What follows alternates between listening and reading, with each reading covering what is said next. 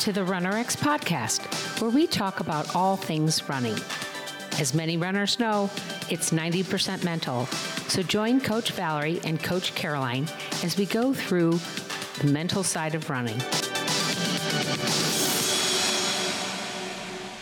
Hi there, welcome back to Tough Love Tuesday. I am your mindset coach, Coach Caroline.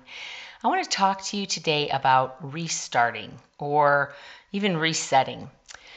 You all know that I have taken time off and have been trying to come back in uh, after a long hiatus. Well, I was starting to work out again and it was going pretty well. And then my back seized up. And it seized up because I was changing my movement. We talk about this in the podcast, but I'd gone from being at a in a job that had, you know, a lot of, I, I, walked around, I did some stairs. Then I was laid off during the pandemic. Then I went into a period of about two months where I was standing at my stand up desk again as I was working. And then, right about the time I started getting back into working out again, uh, I got laid off again and was sitting a lot. So, what had happened was I'm going into another um, job. So, I started standing up more at my stand up desk. And that, coupled with now this added strength training, just became a little bit too much for my back to handle. And it just said, okay, you got to slow down and seized wasn't a big deal was able to move and stretch it out. Um, i just didn't feel comfortable doing any kind of weight training. So we did a lot of body weight rolling things like that for about two weeks. Then i had to go and see some family so i was out of town.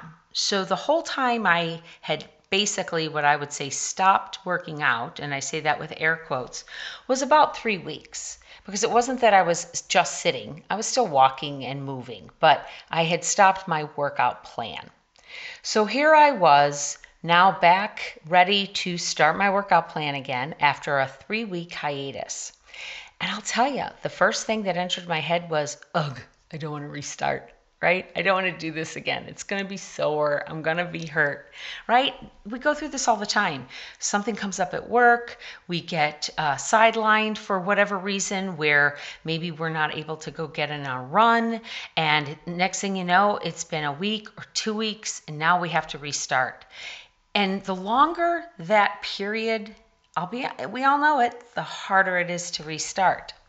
But here's the thing the longer that period goes, not only is it going to be harder to restart, but it's going to take that long to get back to the level that you were at when you stopped. So for me, I was at maybe a certain weightlifting stand, uh, standpoint. I had gotten my fitness to a certain level. Now it's going to take me three weeks about of consistently working out again to get me back up to that level. Now, the good news is because it's only been three weeks, I'm not starting from where I did in April. I'm obviously not starting at square one.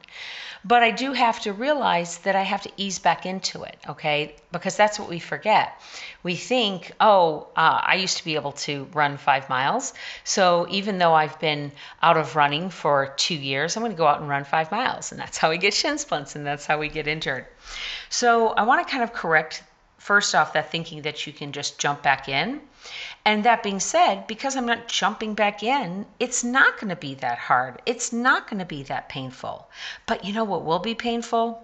One, if I wait again, if I take another week off and try to let my um, primitive brain talk me out of doing what I know I need to do, that means that now I've waited four weeks, it's going to take me four weeks to get back into it. If I wait six weeks, it's going to take me six weeks to get back into it. So you might as well just bite the bullet and get started now, right?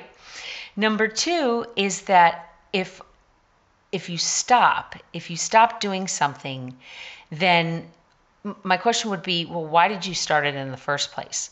What made me get off the couch and start working out to begin with? Did I have a, a really good reason for why I was starting to run again?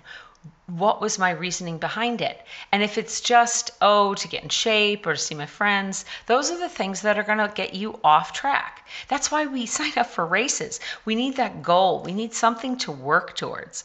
So maybe you don't have a race, and so you're feeling like, ah, I don't have to do this. I don't have a race on your schedule. Try putting a race on your schedule. Try um, putting a race with a friend on your schedule, or a destination race, or even a destination hike, or something else. Maybe you want to go on a destination cruise, but you want to be in shape for that cruise. Okay?